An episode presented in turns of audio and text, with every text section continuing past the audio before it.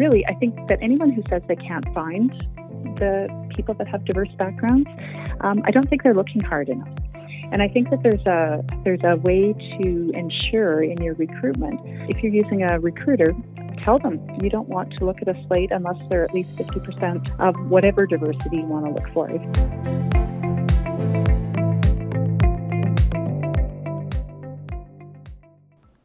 This podcast is brought to you by Dentons, the world's largest law firm with a global team that builds agile, tailored solutions to meet the local, national, and global needs of private and public clients of any size in 183 locations serving 75 countries. Hi, everyone. My name is Heather Barnhouse. I'm a partner and lawyer in the Edmonton office. Welcome to my podcast where I explore the topic of women in entrepreneurship and leadership and the ecosystem supporting the growth in this segment.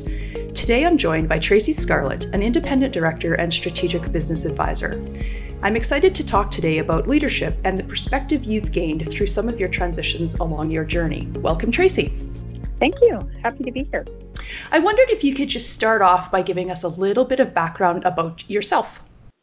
Sure. Um, so I've spent um, many years uh, working in the entrepreneurship ecosystem and the innovation ecosystem, um, helping companies to build capacity and scale. And in particular, I spent about 10 years uh, working specifically with women entrepreneurs um, and helping them to access capital, uh, mentorship, financing to grow international markets, uh, a range of things, accelerator programs, and very much entrenched in um, helping companies find the nuts and bolts and tools to succeed. More recently, I've spent uh, a lot of my time as a director on boards for either private companies or uh, some crown corporations in the ecosystem for entrepreneurs as well.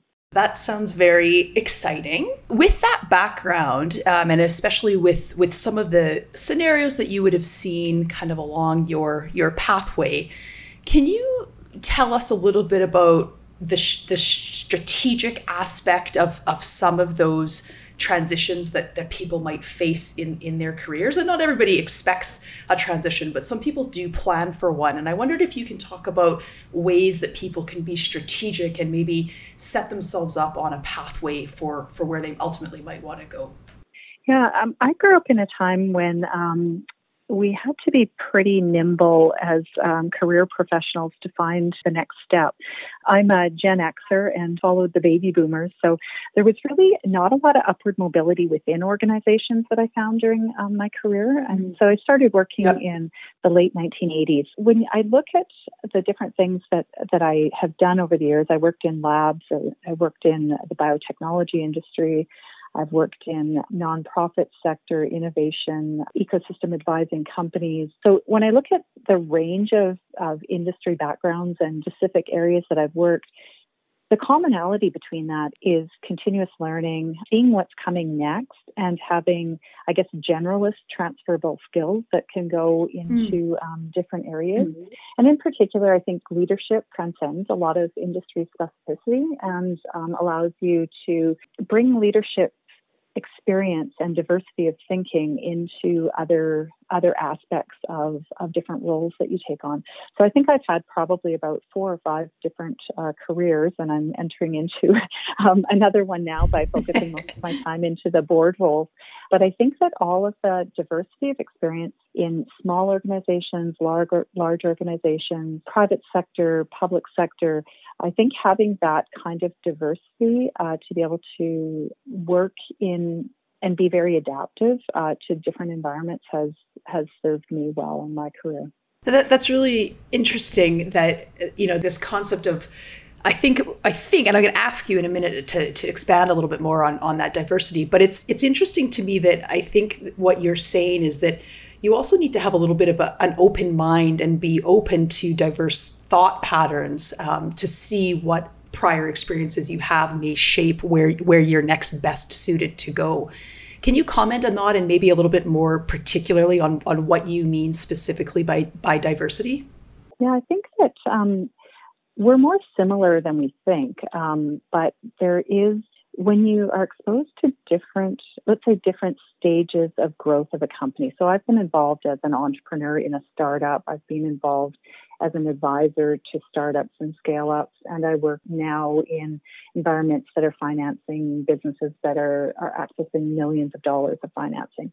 So when you look at just the, the diversity of that set of experience, knowing how startup work and knowing hands on yeah. what it's like to try to make payroll also gives you good context to evaluate whether or not a credit risk is appropriate in, you know, a multi-million or you know, hundred million dollar a year company. So there's um, there's a lot of transferability of of knowledge. It's just adds some zeros and adds some different kinds of complexity. Um, but I would say that even in a startup, like in the in the early stages of business, those are really complex days for the entrepreneur because they're doing things that they don't have the knowledge of what to know.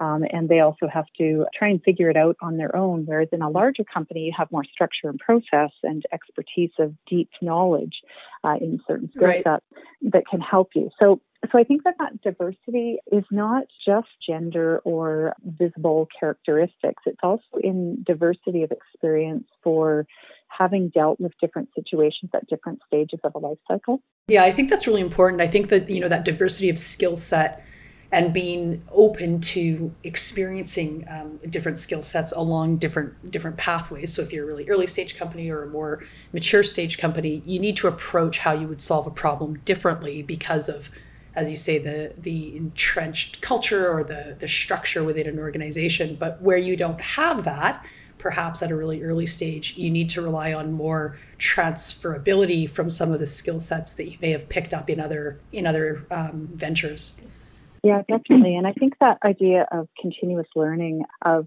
you know, challenging yourself to understand why. So if, if there's a takeaway from what I see in my own experience, it's that ability to want to learn more about why things are the way they are, um, to understand some of the mechanics behind it, so that then you can take those models mm-hmm. and apply them to other situations. Yeah, I think a lot of that is is that curiosity, right? Like if you can approach something with a curiosity mindset and try to understand why it is is the way it is or or you know what has led into that, I think that can really help you gain some perspective on on an issue from time to time. For sure. And, you know, I think that when we look at um, what's happening right now geopolitically and uh, COVID 19, there's there's so much disruption that's happening, and yet there's learning that you can take from other experiences that help you through. So, for example, in some of my board roles, there's experience that you can draw on from other stressful or challenging business times that really help you to have the right viewpoint and not not get into panic reactive mode um, when you really need to be in in a thoughtful risk management, but also opportunistic, uh, taking advantage of what the opportunities are that lay in front of you. Yeah, that, that's interesting. I, I know that um, in some of the work that, that you and I have done together with with helping some startup or some growth or scale up companies, we've you know we've talked before about how no matter what industry they're in, these entrepreneurs might come forward with a problem that seems completely insurmountable to them, and they don't know how to approach it, and they don't know you know which way to even which way is up in, in terms of navigating how to get out of it. And the benefit of having a peer group or you know a, a, cohort of people even if they're not in the same industry they've had challenges that may be the same. There may be some nuances to that to them but they have challenges that are either identical or very similar. And it's always surprising to me how people can just say well i've already dealt with this and here's how you solve the problem. And that that solution in in some form not maybe not necessarily identically but that solution can be completely transferable to a completely different industry or a different organization or a different size. You may have to you know massage it a little bit but the ability to problem solve drawing on experiences from others who have solved something similar or or maybe different um, in a in a very similar way is is always surprising. And i think that people don't recognize that as often as they should in terms of drawing on experiences that they or people within their network may may have had to help them move forward. Yeah, and that's the whole foundational uh, theory of why diversity matters in whatever uh, leadership team or uh, board or in your network to help you see things, blind spots you may not have, or that you may have, or or learn things that you may not have ever experienced. Like the, that's why diversity, in my opinion, is um, is so foundational to what we do and um, what I've I've seen in terms of successful businesses. Can you tell us from your perspective? If you think about from so so we've kind of talked about how that helps support the entrepreneur or help how they can maybe look through a slightly different lens to solve a problem. What what's the benefit of diversity from the organization's perspective? So if you're you know on a board and you're you're trying to help an organization incorporate diversity, what what benefits does that bring to the organization as a whole? When you're recruiting for board uh, roles, it's important to think of the areas that are not necessarily industry specific, but that are broader strategic and CSR uh, types of things that are broader from a public awareness or a corporate uh, responsibility or a an inclusion perspective.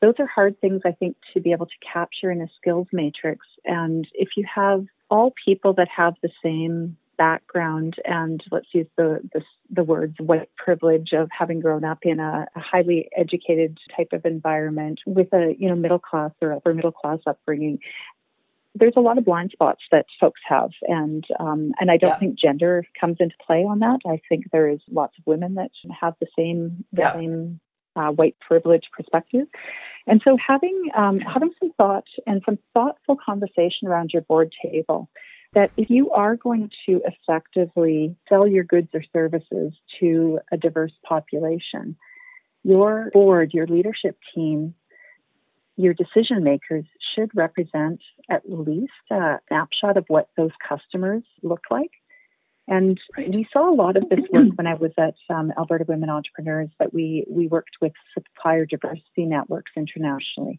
and that is the um, the whole premise. It's not about doing what you need to to tick a box. It's really about embedding this idea of responsibility to the environment, to society, groups of people in a way that is responsible and sustainable, and in a way that it's not about buying social license, which I think has been um, a conversation that, that has been had for many years. It's really about building your strategy in a way that it builds sustainability for your organization and for your customers long term and, and making a company that is going to be very, very strong and sustainable.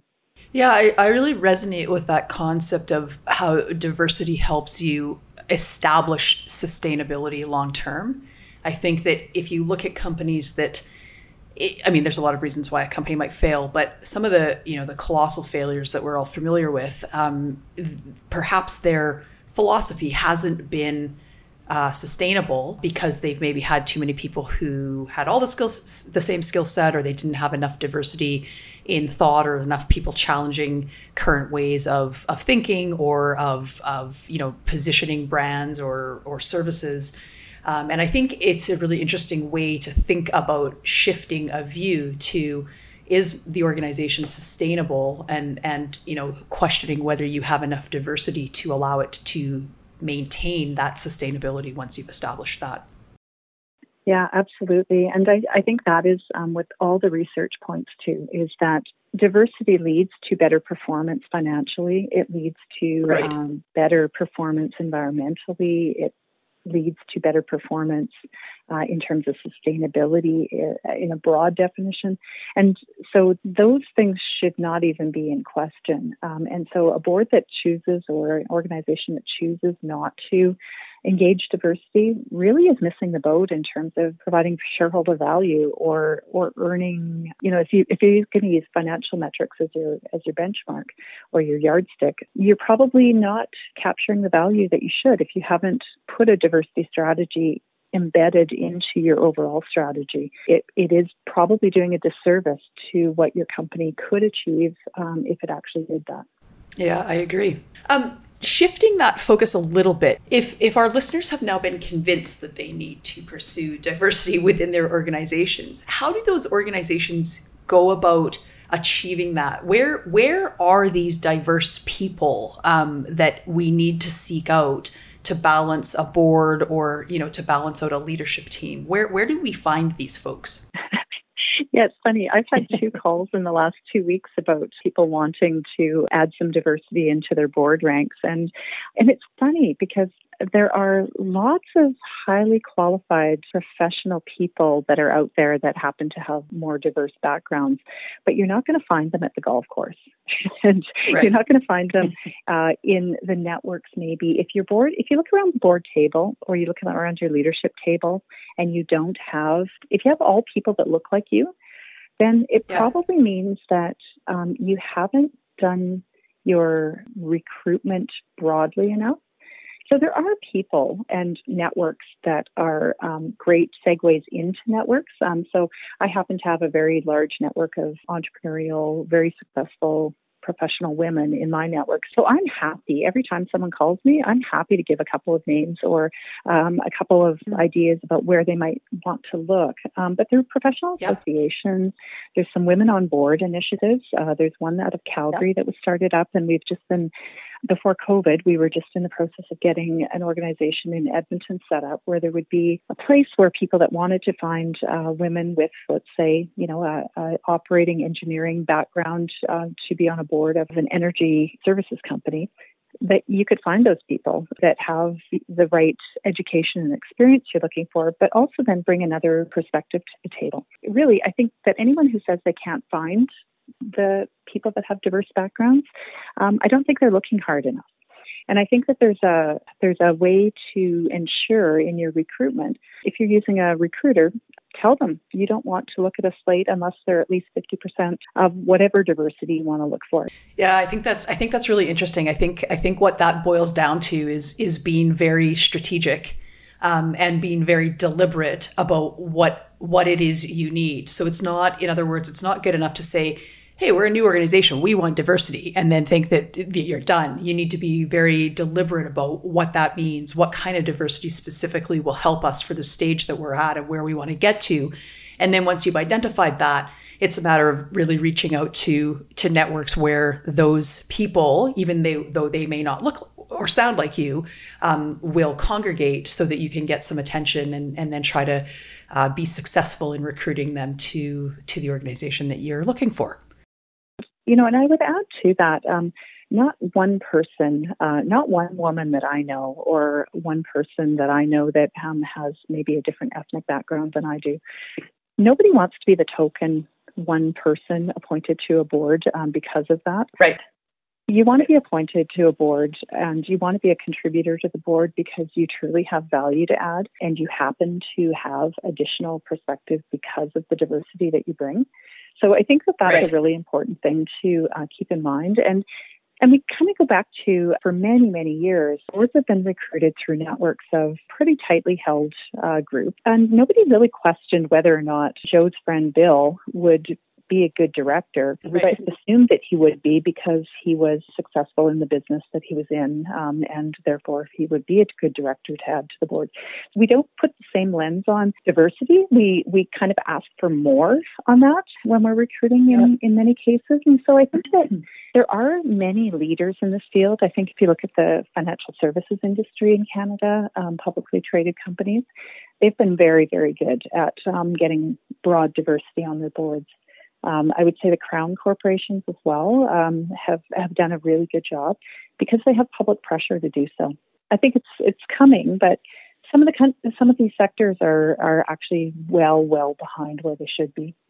Yeah, I, I agree. And I think, I mean, there are, as you mentioned, there are some incremental steps that are being taken to, in, in some industries to move that forward, which is, which is good to see.